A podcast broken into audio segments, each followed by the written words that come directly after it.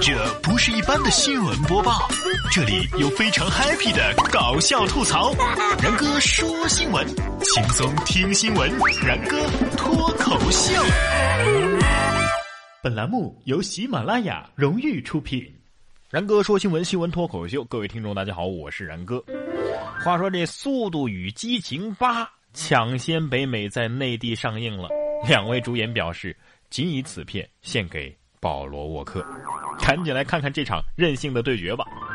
北京交警昨天通报了一起法拉利撞毁兰博基尼事件，说的是红色小客车其实就是法拉利啊，驾驶员是吉林籍的于某；绿色小客车也就是兰博基尼啊，驾驶员是北京籍的唐某。就这俩车啊，在朝阳区大屯路隧道行驶的过程当中发生了交通事故，事故的原因正在进一步的调查当中，但是结果已经很明显了。兰博基尼都碎成渣了，法拉利只有轻微的凹陷。哎呀，万能的神呐！求你赐我一辆小客车吧，我不挑颜色。我的理想是长大以后做一名司机，今天开红色小客车，明天开绿色小客车。这个故事告诉我们呢，车还是要买贵的。我决定了，把我的红色法拉利换成绿色的兰博基尼。啊，我说的是手机屏保。也有分析表示，这场车祸可能会准确的预示下一轮股市的走向。红色法拉利与绿色的兰博基尼相撞，红色的车头完整，绿色的车头被毁，这预示着下一周 A 股多空惨烈搏杀，最终多头胜出，空头惨败。不过呢，虽然说每天各种各样的事故在发生着，但是令人欣慰的是，我国的驾驶资格审核工作已经落实到了小学生当中。多地出台了自行车准驾规定，小学生得考驾照了。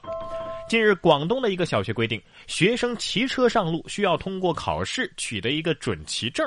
首先呢，要年满十二周岁，然后笔试进行路考。路考呢，就是在老师和交警的监考下。学生骑车沿着一个大大的八字走一遍，双脚不能触地，人不能掉下来，这样的话呢，才能通过考试。哎，这个教练我能干啊！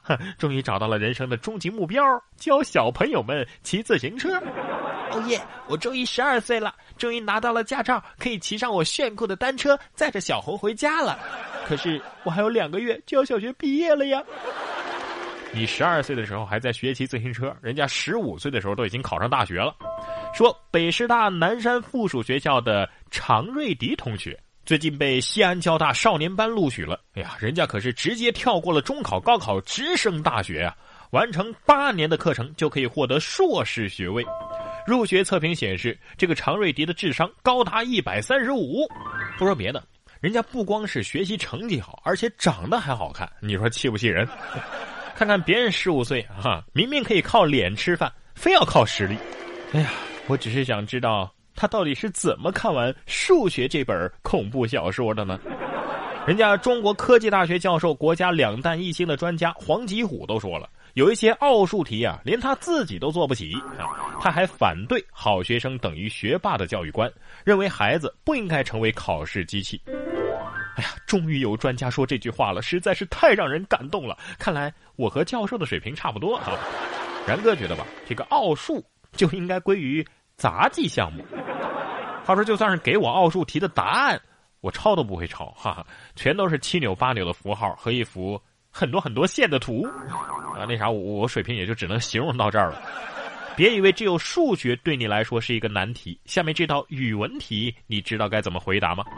近日有一个工作室推出了一个视频，询问老外们：如果溺了水，只能救爸妈或者是伴侣之一，你会救谁？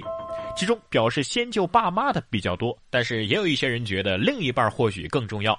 来自日本的人士就表示，为了小孩会先救老婆。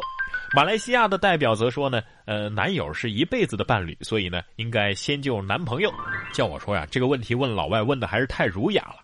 按照咱们中国女性的问法，普通版本是这样的：老公，我和你妈掉水里了，你先救谁？升级版：我生孩子难产，医生问你保大还是保小？保大我以后就不能生了，你怎么做？终极版：我生孩子难产，医生问你保大还是保小？这时候你妈跳河里逼你保小，你怎么办？其实呢，早就已经有人研究出了影响夫妻感情的十大问题之首，还不是这些问题，而是如果我发生意外死了，接下来你准备娶谁？给大家分享一个标准答案，你可以正义凛然的回答：不许瞎说，我根本就无法想象我的世界里没有你。学会了吗？要不回去试试看。可是不管你的应变能力再强，口才再好，只要看见美女，说不定也会流口水。原来啊，看见美女是真会流口水的。这是美国芝加哥大学心理生物学研究所学者选取了三十九名年龄在二十一岁到三十一岁的异性恋的男士和五名年龄在十九岁到二十三岁的女性。这些女性在接近男性前后，研究者就提取男性口中唾液进行分析，结果发现，男性与女性互动对话仅仅五分钟的时候，他们的口腔当中就会有大量的唾液增加。啊，这让我想起了一个典故啊。说魏武行义，诗即道：“三军皆可。”乃令曰：“前有大美女，丰腰细腿，大胸美臀。”士卒闻之，皆流出口水，乘此得以前缘。这就是望美止渴的典故。但是不知道有没有人研究过啊？如果是一个二十多岁的小伙子看到了一位六十多岁的老太太，会心动的流口水吗？接下来就来听一听。我跟你母上大人之间不得不说的故事：二十九岁的小伙子恋上了六十二岁的老太，他还对老太太的儿子说：“你妈是爱我的。”说这俩人啊是通过微信认识的，很快坠入爱河。一个小伙子是二十九岁，一个老太太是六十二岁。本来想谈婚论嫁的，老太太却不告而别。小伙子是一路从云南追到了湘潭，却遭到了女方家里的强烈反对。小伙子对老太太的儿子说：“呀。”你妈是爱我的，老太太的儿子说：“你给我滚出去！”突然凭空多了一个后爹，确实挺难接受的啊！脑补了一下老太太儿子的表情，估计这女主角是这样说的：“呃，你你别理我儿子，他是叛逆的中年期，你知道吗？”而男主角啊，在接受记者采访的时候，他的台词也是别有生趣。他说：“女孩子第一次跟女孩子同居，六十二岁的女孩子。” 不过这六十二岁的老太太玩摇一摇，突然感觉自己还没有一个老太太活得精彩。不过也没什么大惊小怪的啊，人家二十九岁的女孩子找一个六十二岁的爷爷，不是很正常的事儿吗？怎么性别一反你们都不能接受了呢？不过叫我说呀，大妈们也该好好收敛收敛了。近日，浙江宁波一个女学生放学坐公交车回家，因为生理期不适，没有给几个老人让座而被骂哭了。老人说她不仅读书差，品行也差，要找学校的领导。这个女生就发帖问了：“我姨妈疼不让座，我错了吗？”骂了十多分钟，还把我的校牌给拿走了，我要怎么办呢？哎呀，我说这些老太太们能骂十分多钟，也也说明底气够足的了啊，力气还是很够的嘛。这体格还需要别人让座吗？是不是一天到晚没事干，光盯着别人的座位了？